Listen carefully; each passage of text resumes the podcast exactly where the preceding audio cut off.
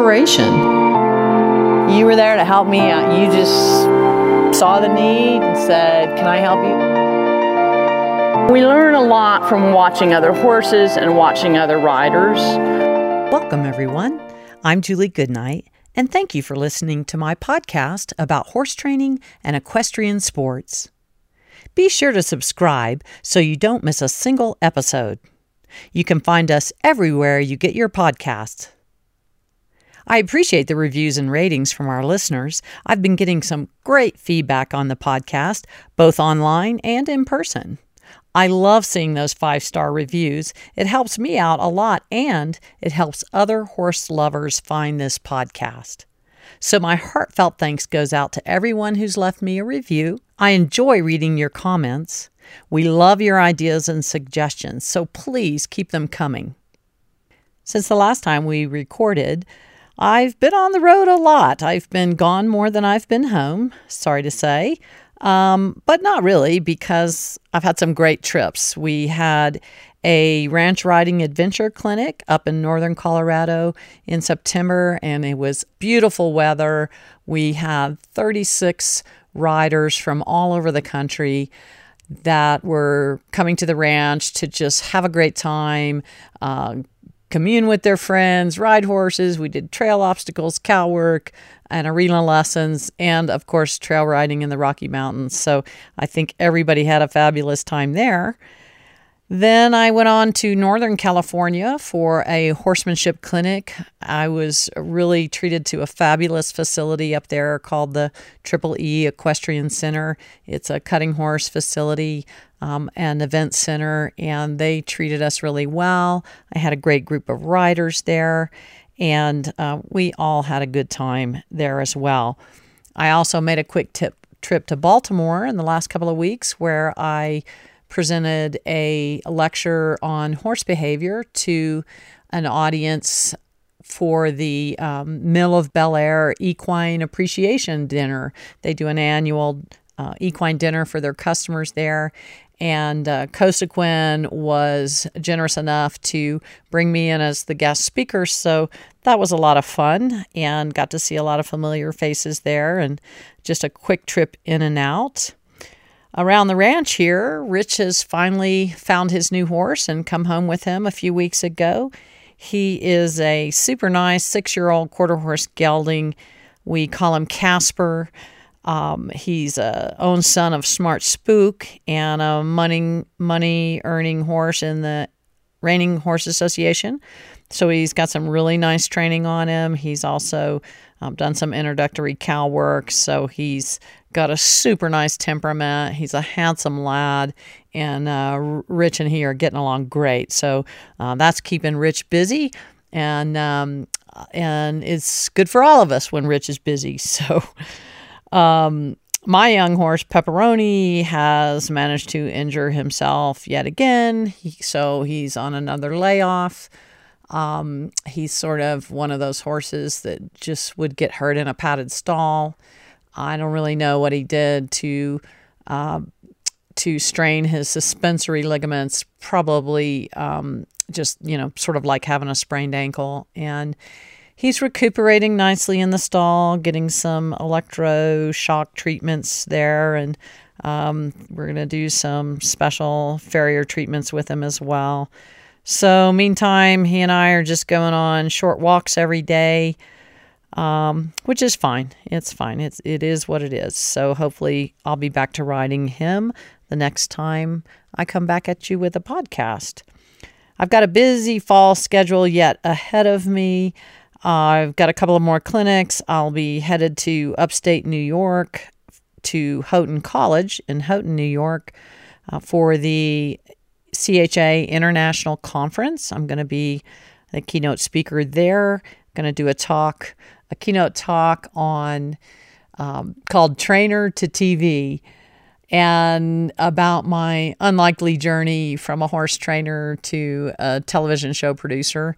So that uh, that'll be fun. That'll be the first time I've ever presented that type of topic. So I'm really looking forward to that, and of course, seeing a lot of my friends from the Certified Horsemanship Association. It's a great nonprofit organization that I uh, have been a member of for 25, 30 years. I'm certified as a master clinician through that organization, which is their highest level of certification. And you should check it out if you're looking around the internet at CHA ahse.org or just Google Certified Horsemanship Association. They have a lot of great resources. It's a nonprofit organization that is dedicated to safety and excellence in horsemanship. So it's a it's an organization I'm proud to represent. So you might want to check it out, and I look forward to being at their conference um, later this month. And then finally, I head to Massachusetts for Equine Affaire, the granddaddy of all horse expos here in the U.S. Always looking forward to that event. Always see a lot of familiar faces there. I'll be doing some presentations sponsored by Cosequin. I'll also be doing some Q&A and autograph signing for uh, WF Young Company, ShowSheen, and Absorbine. So be sure to come check check that out. And uh, also, I've got some really awesome events coming up in 2020. We've got some new programs scheduled at C Lazy U, super exciting, brand new programs. One of them being Horsemanship Immersion, which is going to be an intensive five days of studying horses and horse training and horsemanship.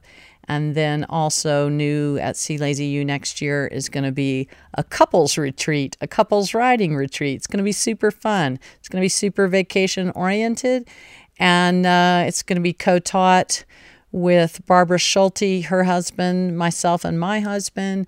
And uh, so any couples are welcome to attend. And um, look forward. Go to my website to find out more information.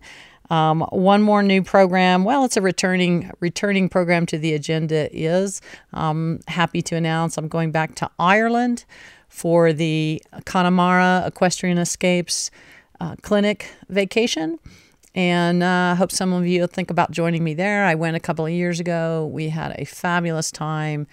I can still remember it like it was yesterday. So I'm really looking forward to go back to that beautiful country. Um, so there'll be more information about that and all these programs coming up in 2020 on my website. So just go to juliegoodnight.com and click on the schedule tab. Today, special edition of the podcast, which is going to be an hour-long session of what the hey Q&A. As you know, that's my favorite part of the show, primarily because I like saying, "What the hey Q&A." And uh, the truth is, we have been asking for your questions every time I do a podcast, and you have submitted so many great questions that we've accumulated somewhat of a backlog of questions from our listeners so, right now, we're going to push through that backlog as much as we can. We're going to get as many of your questions answered in the time allotted. We've gone through and winnowed out all the duplicate questions. So, you may find your answer, but to a different question, even if we don't get to your question specifically. So, Megan, go ahead and read us the first question. Okay, our first question comes from Ella, and she says, I have been listening to Julie's podcast for a while. I came back to horses two years ago after a 25 year break. It never occurred to me that I would lack confidence in the saddle, so I took on a four year old mare. The trouble is, I feel I lack the experience and confidence to lead her. We've had many ups and downs, and my anxiety is getting in the way of her progress. Recently, she started refusing to load in the trailer, which means we are really limited in what we can do. I feel she challenges me every step of the way. Do you have any good advice for me? Well, yes. Boy, that's a big question. So there's a lot inherent in your question. And I also feel like a lot of people are in the same boat in in one or more ways. And of course, 25 year hiatus from a sport is a very long time. And we laugh and joke a lot about it's just like riding a bicycle. And if you rode when you were a kid, you're going to, you know, jump right back up there. And to a degree, I believe that is true. I believe you definitely have an advantage if you have had a previous experience, even if it was many, many years ago. And I'm sorry that the confidence thing snuck up on you as much as it did, because that's perfectly normal and it it surprises some people. But of course, as we age, we uh, we tend to lose some confidence, especially when it comes to physical activity, especially when it comes to somewhat dangerous activity, or shall we say, high adventure activity. And that's a normal part of aging. Uh, and rather than think of it as getting older, I prefer to think of it, frankly, as we get smarter as we get older. We also have more life pressures on us.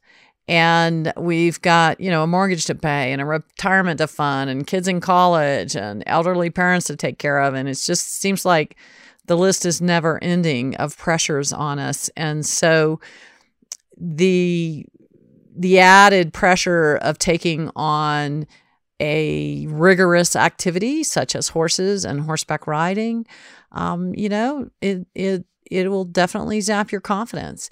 And it's because we're smarter. We know we don't bounce as much as we used to. We've got a lot of people reliant on us, so we're a little um, quicker to have anxiety in that regard. So these are all things that are perfectly normal and perfectly predictable. I'm really sorry that it took you by surprise. And um, you know, of course, knowing what you know now and with all the struggles you're having with this young horse, you might in hindsight say, you know, probably wasn't too good an idea to get a four year old horse. And I would be remiss if I didn't say that. And I think even for an experienced and rider that's been riding a lot currently, getting a four year old horse is a very big step. So, young horse, that's a very young horse. She could and hopefully does have a whole lot of training, but that doesn't mean she's not a young horse. She's not even mature yet horse isn't mature until they're seven or eight years old. So when I think about, you know, myself and, and the kind of horse I want, I do love training young horses.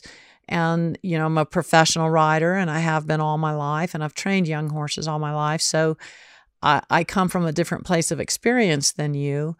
But I'll tell you what, um, if you just look at what I really need in my life, what I need right now is a mature, super broke horse that I can not ride for a couple of weeks. I can be gone for two or three weeks, as I frequently am, and then just come down to the barn, grab that horse, and go out and have the ride of my life. That just speaks to the horse's age and temperament and training level. And rarely, rarely ever is a four year old horse going to meet that kind of need. That's usually a horse that needs a lot of daily work. They still need to be progressed in their training. So there's a lot of stuff there about your confidence. Um, there, I have materials on my website, juliegoodnight.com, a lot about confidence. Um, I also have a motivational audio recording that you can purchase online uh, about building your confidence around horses. So I highly recommend that because a lot of people have really benefited from listening to that, listening to it right before you go ride and uh, and really addressing the confidence level as a separate subject. Now, the other subject that needs to be addressed is your horse. And you don't say a lot about the horse's previous training, but I'm assuming she had some. You say that she no longer or she recently won't lead load into the trailer. So that leads me to believe that she used to load in the trailer and now isn't. You also mentioned that you feel like every day you're starting over, that she's challenging you every single day. So, this is perhaps somewhat related to the confidence issue, but I would say it's beyond that. I think this horse clearly does not accept your authority, clearly does not look at you as the leader and the one in charge. And so you it sounds like you may be working with this horse on a regular basis but when i hear people tell me that the horse is constantly challenging their authority that every day you have to reassert your authority over the horse. What that tells me is that in between those attempts, you are doing something to erode your authority with the horse. You are giving away your authority in some way. And you're doing it every day, and you're probably doing it along with the exercises you're doing to establish authority. Like um, it, could be as small as letting a horse lean his shoulder into you and stepping back. It could be uh, bigger than that, maybe having him sling his head at you and you stepping back.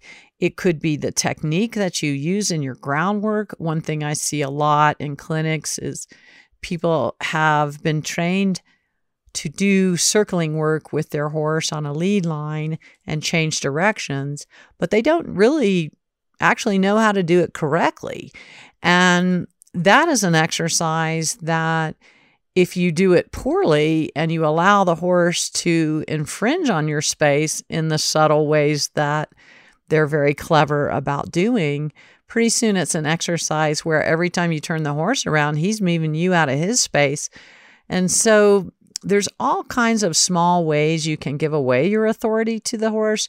You can make really poor judgments in front of him, tell him to do something, and then he either gets hurt or scared for doing it, or you pu- inadvertently punish him for doing it.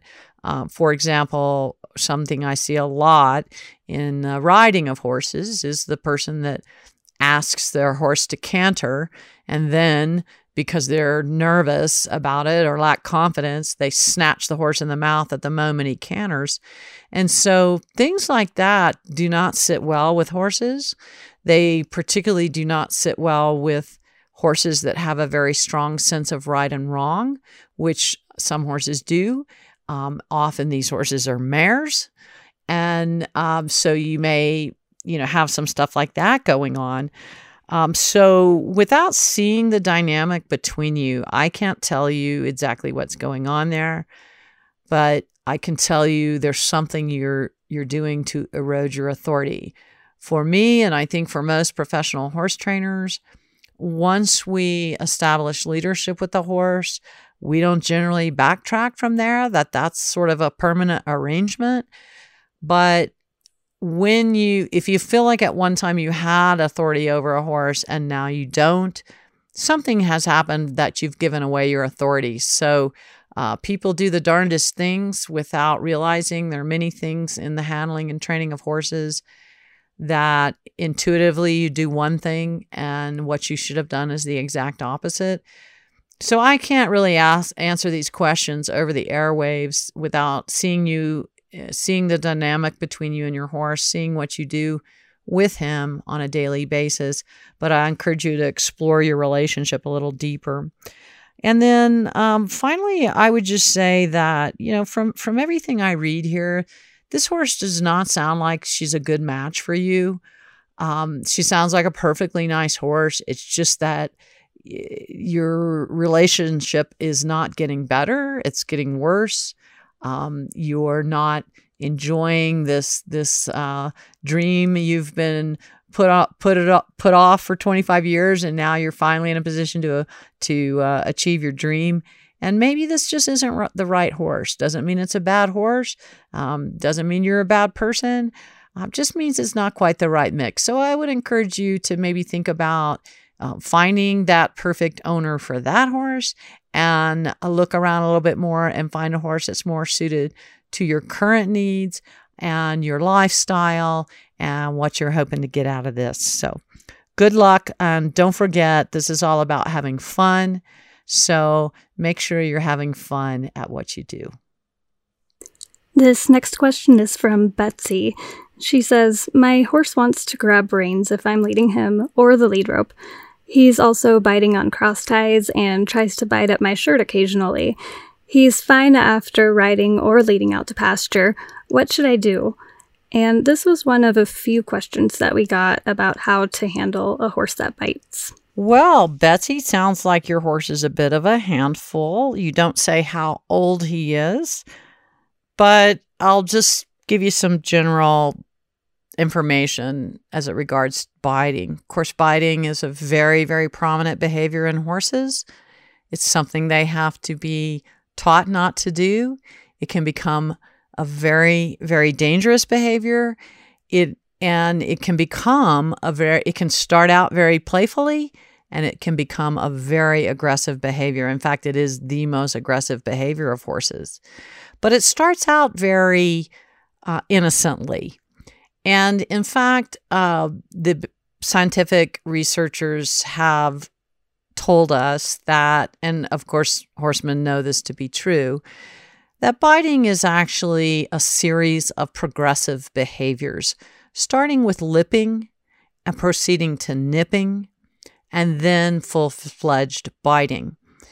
And it sounds like you are very close to the third stage, which is a horse that just flat out bites you, bites you hard, hurts you. Um, so that is a one way progression that always continues unless training intervenes. So let's just go back and um, dissect the different problems that you're having. So, first of all, you stated that when I'm leading him, he grabs at the reins or the lead line. And um, um, by the way, let me backtrack and say you didn't mention how old he is. Generally, this is a behavior that is much more pronounced in young horses for a number of reasons. One is young horses explore their world with their mouth. Three of the five senses of the horse are at the mouth the sense of smell, the tactile sense, and the sense of taste. And so ho- young horses want to put their mouth all over everything. That's how they explore their universe. It is also how they explore their boundaries. And so that includes them putting their lips on you. And so horses that are professionally handled or properly handled from a young age, biting gets nipped in the bud, no pun intended, or should I say pun intended. Biting is a behavior that gets nipped in the bud when horses are handled, handled properly when they're young. If they don't, you wind up with a horse that bites. If that, if you know, you've got a horse right now that's already biting at your shirt, um, there will come a time, maybe very shortly, when that horse is is mad or angry or wants wants something you're not letting him have or he lashes out and bites you hard. And I, I hope that doesn't happen but if it does i hope that is something that makes you take corrective action because it's unnecessary for a horse to get to that state. Let me say one thing about grabbing the reins while you're leading him. This can um, ha- be caused by you um, it when you when a horse has a bit in his mouth, if you are leading him by the reins, you cannot pull in any way, shape, or form on the reins. And one of the one of my greatest pet peeves of all is to see someone leading a bridled horse by holding the two reins together right behind the chin of the horse, especially if you have a snaffle bit on that horse, which pretty much functions like a nutcracker on his jaw. So when you hang on to the reins of a bit right behind the mouth, and even when you just hold on to one rein, imagine the pulling that you're doing on that bit and how much that not only irritates the horse, but actually hurts his mouth. So you completely stay away from the mouth. If you're leading a horse with the reins, the proper thing to do is put the reins around the throat latch of the horse, grab it around the throat latch like they were a rope around the neck, and lead him from the reins around the throat latch. Never lead by pulling on the bit. Um, so if he's biting at the reins while you're doing that, I don't blame him at all. He's trying to tell you. I see horses shaking their heads, stomping their feet. They're trying to tell the person, please, you're hurting my mouth. And and nine times out of ten, the people just totally ignore. So you could have caused that problem. Now, you, you said he also bites at the lead when you're leading him, but it sounds like only if he's going somewhere he doesn't want to go. And you also said he bites at cross ties. Um, cross ties are very irritating to a horse, uh, especially if they're not used to them. Um, so the cross ties pretty much immobilize the head of the horse. We never cross our tie our horses if we can avoid it. I know a lot of people really like that, and and for human convenience, it's great. Um, they're not really safe for horses. Um, they they really put a lot of restriction on the horse's head. He can't he can't raise his head up and down. He can't turn it to the side. Um, I prefer to straight tie my horses with just a little bit of slack in the rope so that he can just move his head a little bit around up and down or side to side as needed for his comfort. So that would be one. So, you know, I it makes me wonder if this horse is just trying to tell you what he doesn't like in all the biting at the reins and the lead rope and the cross ties. However, um, horses, particularly young horses, are just mouthy. They like to put everything in their mouth, and some horses are worse than others. And some horses, when they're bored, they just they just want to put something in their mouth. So, what is most critically important is that you do not allow this horse to ever put his lips on you. You do not allow him, furthermore, to turn his nose towards you, which I don't, I rarely allow that on any horse um, particularly a young horse. So I don't let him move any part of his body into my space, but especially his nose, because what he's going to do is put his lips on me, and that's going to, you know, lipping is when a horse just puts his lips on you and wiggles his lips like he's feeling uh, you. And uh, it feels funny and it tickles, and we laugh about it. But when you allow your horse to put his lips on you, First of all, you tell the horse, I have no boundaries, walk all over me, do whatever you want. So he's learning that in the process. Second of all, lipping 100% of the time leads to nipping. And nipping is when a horse takes a little tiny bite in his teeth and then he usually flies backwards because he knows he's going to get in trouble for that. If he doesn't get in trouble for that, biting begins, and biting progresses to the most deadly behavior of horses, which is aggressive biting. Sometimes horses are euthanized once they become aggressive biters. So you do this horse a great disservice by allowing him to get away with putting his lips on you, putting his nose on you, moving into your space. Um, now, if I have a young horse, like let's say a two, three year old, and he just is real mouthy, um, I've got him tied up to the hitch and rail while I'm saddling him, grooming him, he starts playing with the lead rope. For the most part, I'm just going to kind of ignore that. I, I want to sort of pick my battles.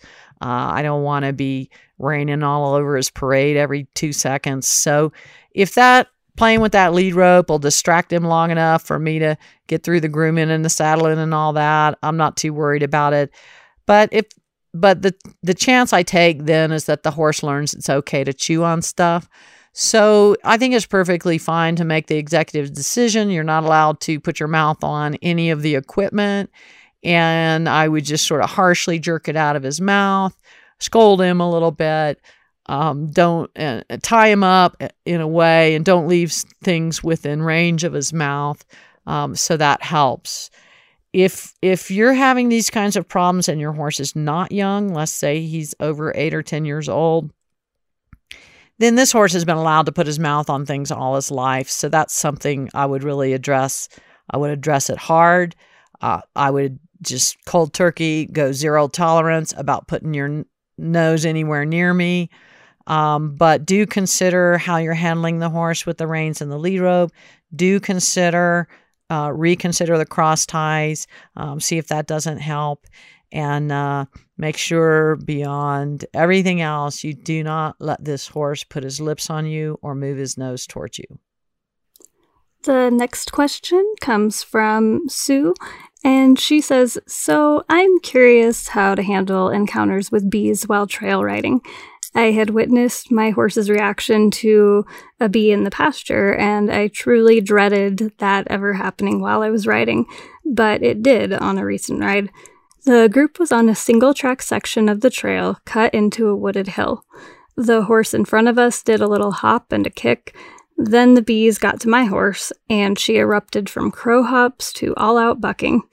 I worked to get her head up and eventually get her moving. The thought to bail off was so strong, but I resisted. No one got hurt, but it's an experience I don't want to repeat. The riders behind me said, I earned my eight second buckle. I'm just thankful I stayed on. Okay. Well, Sue, congratulations for staying on. And yeah, you you know, you did earn the prize there and what I hope that does is give you more confidence to know that you can ride through a serious situation, that you can stick with your horse. You did all the right things. You rode away from it. You stayed proactive in your riding. You did not bail off. That's always our last option. The chances of you getting hurt bailing off are often greater than staying on the horse.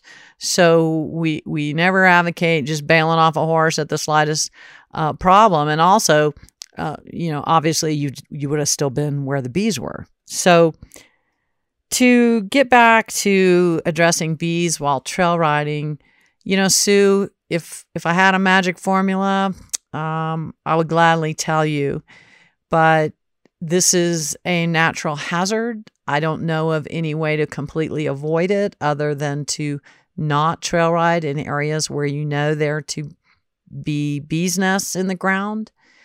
So I used to live in North Carolina when I first was in college. I uh, worked at a summer camp there teaching horseback riding, and we would take large groups of rides out into the woods in the mountains. And a certain time of year, uh, once we realized there was a lot of ground bees, we would we would just stop that activity, but or we would avoid that trail, that particular trail. But in typical fashion, when you're on silver on single track, and it's wooded on both sides of you, so there's not a lot of escape routes. Um, the first one or two horses is going to cruise by with no problems. The second or third horse may step in the nest. It might be the third, fourth, or fifth horse that actually starts getting stung.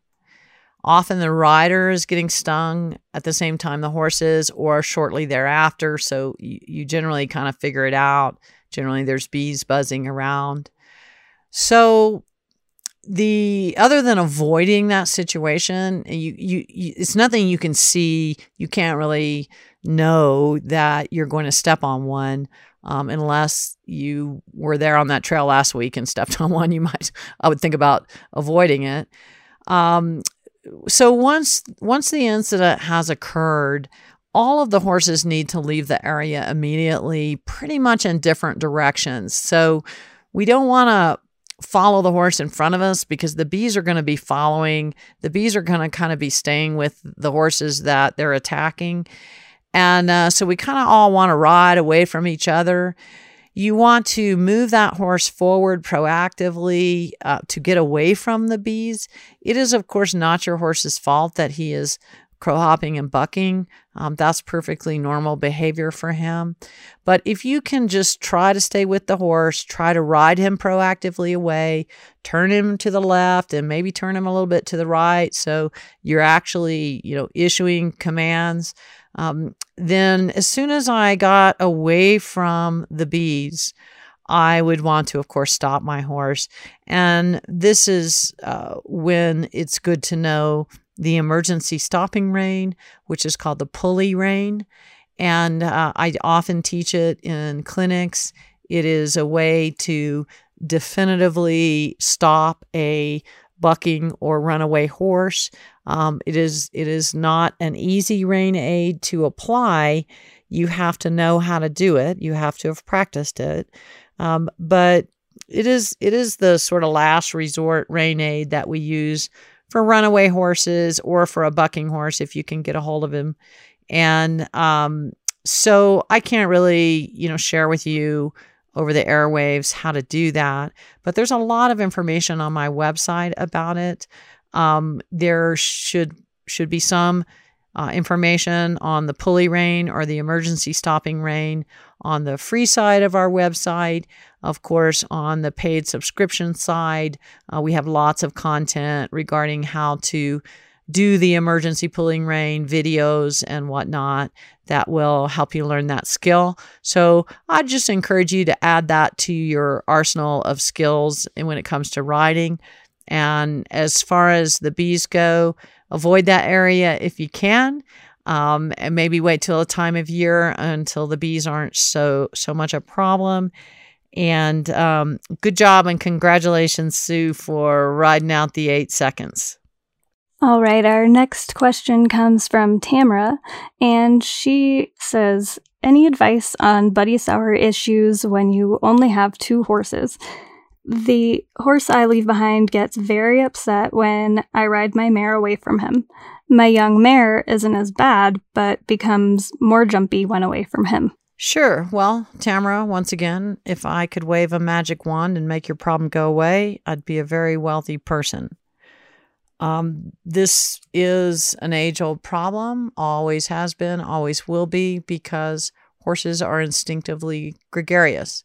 And gregarious behavior refers to the herd bound nature of horses. In, in a horse's mind, they are only safe and they can only survive in the herd. And there's no situation in which a horse voluntarily um, leaves the herd by himself. And so when you only have two horses and there are no other horses around, this is an extra big problem. Now, it can still be a problem if you have many horses because horses, by the way, form bonded relationships within the herd. So let's say an average size herd is seven or eight horses. Within that herd of seven or eight horses, each horse will have one or at the most two horses that they're especially bonded to. And we call those buddies. The behaviorists call them associates. We now know behaviorists uh, widely agree that there are species of animals that form friendships, and horses are one of them. Um, and so horses are specially bonded to certain horses, even within the herd. So whether you have a situation like you do, where you just have two horses at home um, and they're all by themselves, or you have two horses kept together, or two horses that have just become very, very tightly bonded within a larger herd of horses. Um, horses don't want to be separated. And as you have already discovered, it is usually the horse you leave behind and not the one you take out that is the greatest problem. It's the horse you leave behind that's running up and down the fence or pacing in their stall, screaming out, frantic. And um, they can actually even do themselves harm by pacing up and down the fence too hard, turning um, that hard turn. I've seen horses dig huge ruts in the ground. Uh, this is hard on their joints as well as being really hard on their mental well being. So, for that reason, if I'm taking one horse out to work with them, instead of leaving that second horse behind, I actually bring them out and tie them up someplace. I might put them in a stall with a nice big bag of hay. Um, I will definitely put them someplace comfortable. I might even just tie them up in the pen they're already in. But the main thing is, uh, assuming this is a horse that uh, you know is trained to tie. Um, generally, once you tie that horse up, he quiets right down. It's that frantic pacing and screaming that is is sending him sort of into an emotional meltdown. And oftentimes when we eliminate his ability to run up and down the fence, he quiets himself down. So um, that that would be my first suggestion. Take that other horse out, tie him up, make him comfortable somewhere. But that way it just sort of disallows his frantic behavior. Now, the people are asking all the time about herd bound, barn sour, all those kinds of behaviors. The truth of the matter is, we can work around that quite handily if you're willing to put the time into a horse through groundwork, through relationship building, um, for that horse to develop trust in your leadership, for that horse to develop trust in your judgment, for that horse to get the actual same feelings that he gets from the herd. So that might beg the question well, what does a horse get from the herd? And when I throw that question out to audiences, uh, what is it? What do, what do horses get from the herd? What do they want most? Uh, generally, uh, quite a few people will shout out food. And um, even though you may think your horse is a very food motivated animal, he's not. Um, and food is has nothing to do with why horses are drawn to the herd. Horses can find their food anywhere. Remember, they can eat almost anything, almost any plant matter. And so if you just turn the horses loose, they will find the food. They are not reliant on the herd for food. They are, in fact, reliant on the uh, herd, first of all, for safety and security. So, their number one feeling that they get from the herd is a sense of safety and a sense of security. The number two thing that they get from the herd is comfort. Horses are comfort seeking animals. Horses are animals that share comfort um, behaviors with each other. They swish each other's flies. They provide shade for each other. They do all kinds of things uh, that are, they mutually groom each other, scratch each other in their favorite places. And um, there's even instances of a horse laying down next to a sick horse to hold them up, um, to help them in that way. So horses are comfort seeking animals.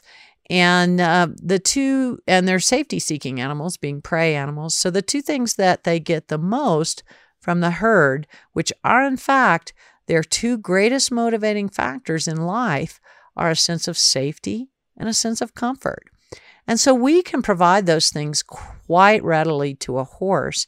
So as we do groundwork with horses, and you know, I have a, variety of groundwork videos, but the uh, the number one I would recommend is lead line leadership. If you if you have a round pen and are interested in understanding round pen work, you might want to look at my round pen reasoning video.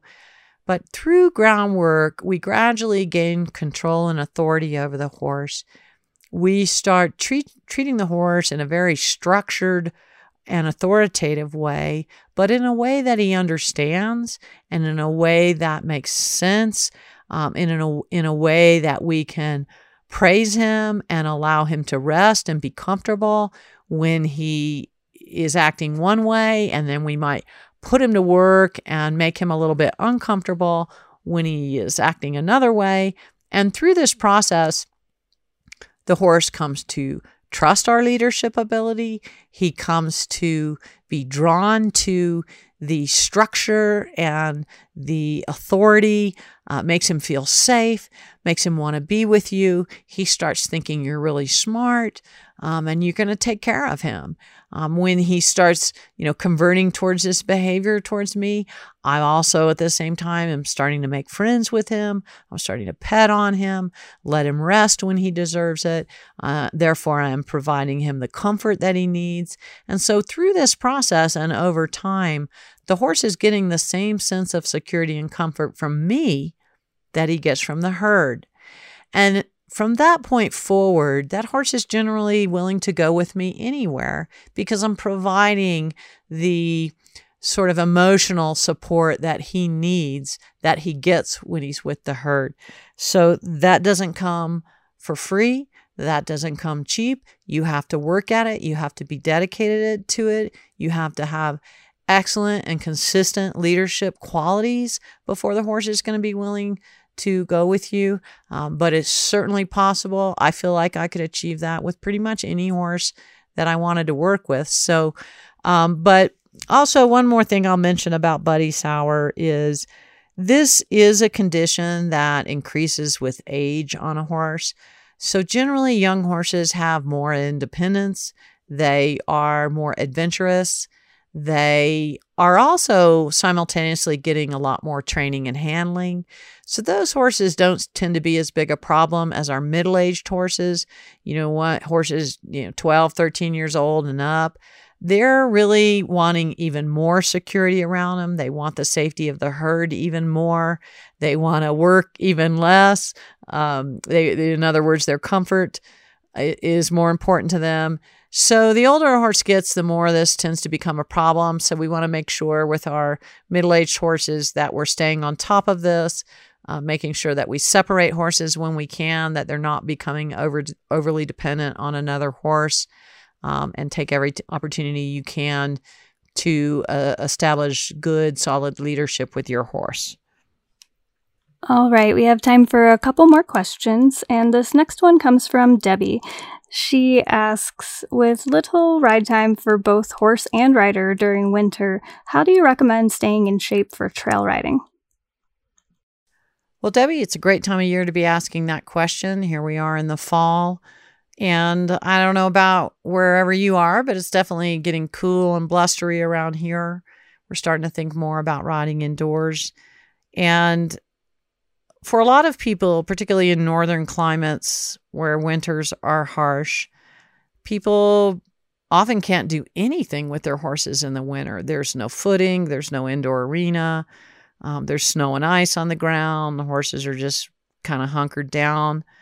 So if, if that's your situation, then that's your situation. There's not a lot you can do about it. Then what happens is you have to plan out your riding in the spring. And if you're planning to go on some big trail rides, you want to make sure that you schedule them with enough time to get your horse in shape. Now, if he's a young horse that was in really great shape last year and just had a few months off for the winter, probably two or three weeks of riding is going to be enough time to get him um, quote unquote hardened to the saddle and riding again. Um, we, you know, after two, three weeks of riding, let's, let's say two, three, four times a week, he's going to be developing his strength again. He's going to have gotten used to the saddle on his back and the and the girth being tightened and all that. So, um, if you have the ability to ride some during the winter, but just not as much as you normally did, then I think your um, your conditioning program is going to naturally flow that as the weather gets warmer, you start gradually riding more and more, and so the horse conditions um, conditions as the weather gets better. But I'll just tell you a few things in terms of helping keep your horse in shape. First of all, any sort of forced exercise is going to help.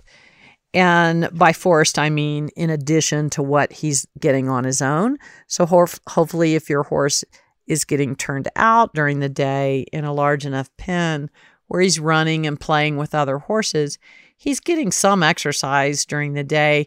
And we, we just want to add to it in some way.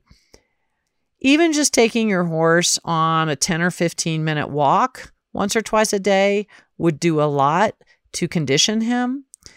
And you could add to that possibly doing some lunge line work, some lead line work where he's having to trot a little bit, um, increasing the amount of time he's trotting by a minute or two or three or four every week.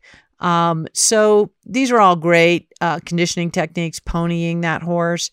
But if the weather's if, if you're in a northern climate and you can't ride in the winter because of the weather, chances are good the footing's bad too. And so you you might not gain much in trying to ride in bad footing if the horse slips or you know tears a muscle or something like that. So hand walking may be the best that you can do, and um, in which case, yeah, a good brisk 15 minute walk. Uh, twice a day would be awesome. Once a day would be adequate, probably. Uh, with young horses, with let's say yearlings, we're trying to condition that are too young to ride.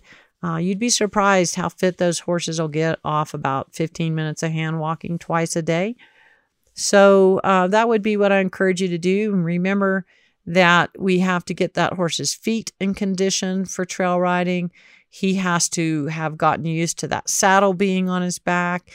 He needs his muscles to gain strength and he needs his aerobic capacity to increase.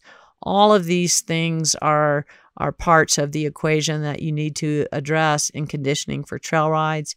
And on top of that, if you're going to be hauling your horse to trail ride in an environment that he's not used to, uh, let's say you normally ride on the flats and you're you're uh, hauling him up to the mountains, well, he's going to need some conditioning on hills, up and down as well.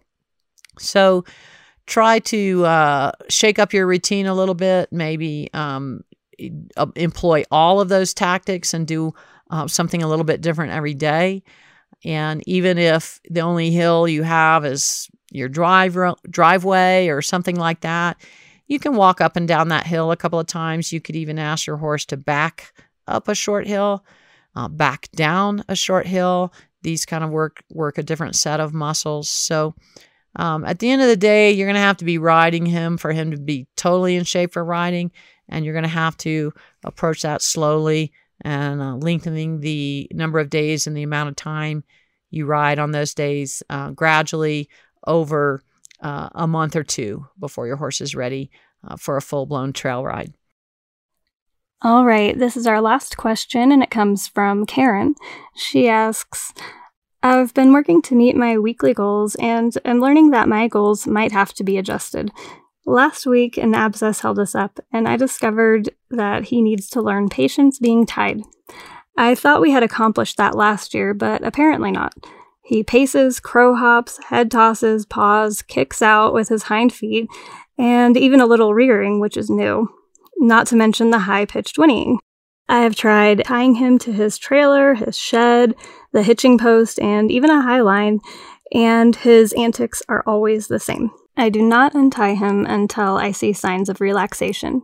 Any suggestions to help me help him stand tied calmly? Sure. Well, Karen, this is, um, of course, a, a common problem, and it sounds like you're doing all the right things. But for the most part, horses don't stand quietly to when they're tied unless they've been taught to stand quietly when tied. And the only way we can really you can't really force that onto a horse. They have to learn it themselves. They have to learn that sometimes I'm going to be tied up and sometimes I might be here for a very long time and sometimes I'm going to want to be tied up because if you're not if I'm not tied up, that means you're riding me and I'm working hard, so I'm glad to be tied up so because that means I'm resting. But a horse learns in time that sometimes he's going to be tied up, sometimes he's going to have to stand there for a while, and so he needs to be patient and he needs to accept it. Horses don't get that way accidentally. Generally, we teach it to the horses when they're very young. You didn't mention how old your horse was, but I'm guessing you're still in some pretty green training stages with this horse because you mentioned you had some setbacks to your weekly goals.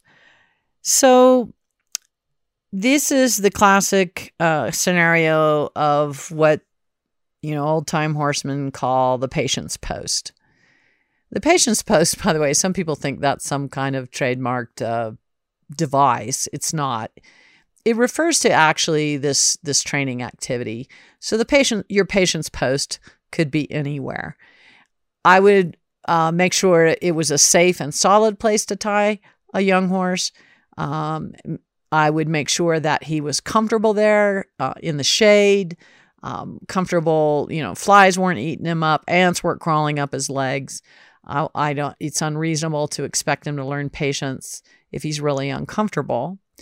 So, from the youngest possible age, I don't like to tie horses younger than a yearling, but from the yearling year up, we're going to start tying the horses up every chance we get. With the real young horses, I like to tie them up with older horses around them.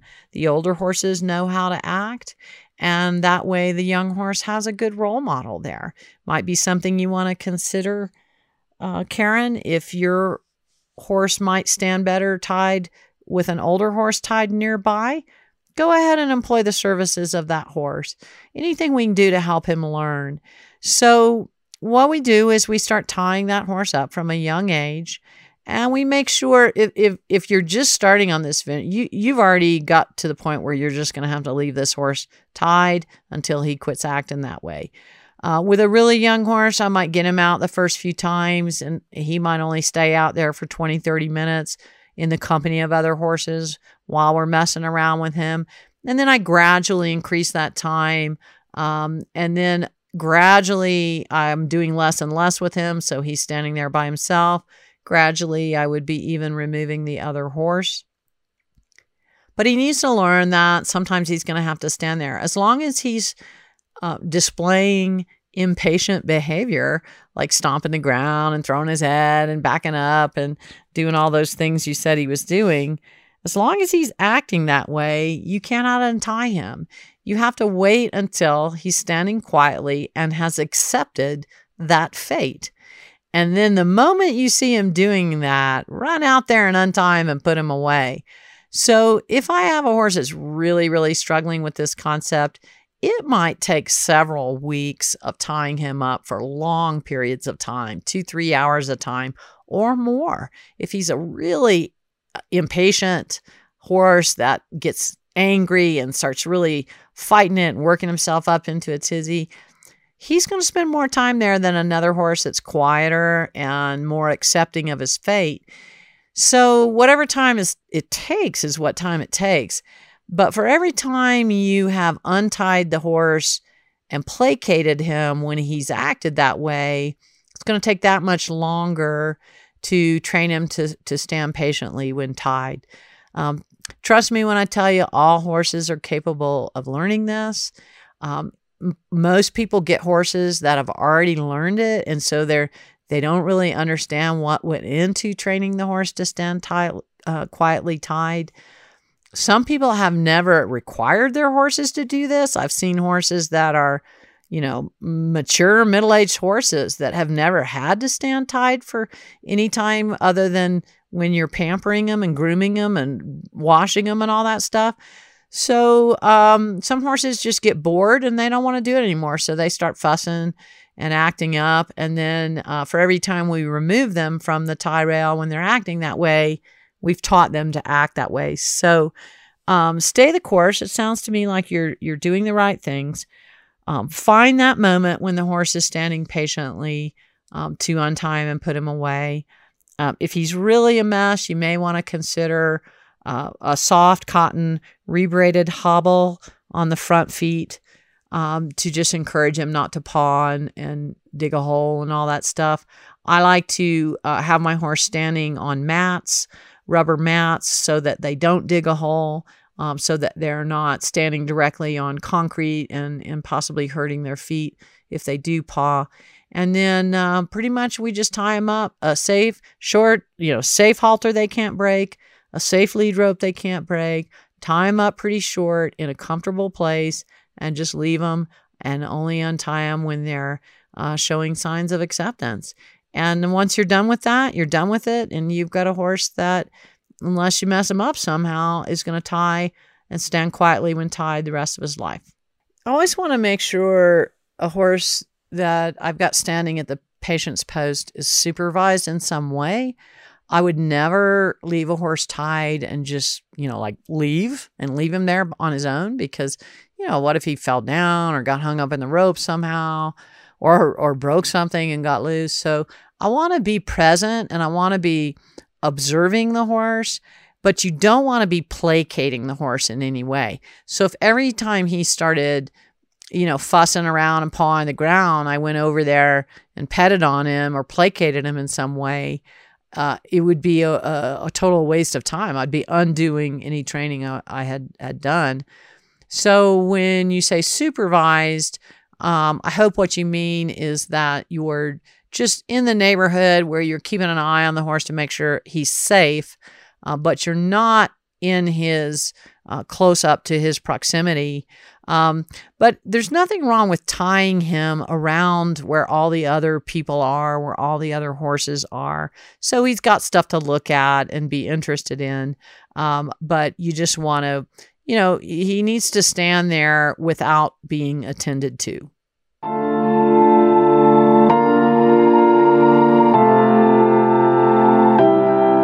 Everyone, for a fun and interesting conversation on everything from being stung by bees to a horse that bites to buddy sour to horses that aren't tying very well. So we kind of went all over the map there and it was a lot of fun. I really appreciate those questions. Keep them coming in. We're going to answer your questions with every episode of the podcast. And if we get another backlog, hey, we'll do another uh, special edition of What the Hay Q&A. Next month, we'll tackle another horse training subject and hopefully help you find the solutions that make your horse life better. Be sure to hit subscribe and you won't miss a single episode. I enjoy sharing my horse training experience with you but I'd love to hear what topics interest you the most. If you have questions for our Q&A segment, ideas for topics you'd like me to address, or you'd like to participate in a call-in podcast with me, please message me on Facebook at Julie Goodnight or email me at podcast at juliegoodnight.com. I'm Julie Goodnight. Thank you for listening and enjoy the ride. Be sure to visit juliegoodnight.com slash academy for more in-depth training advice. If you enjoyed this podcast, I'd really appreciate your good review on iTunes so more horse lovers just like you can find my podcast. Thanks for listening, and don't forget to enjoy the ride. Thank you.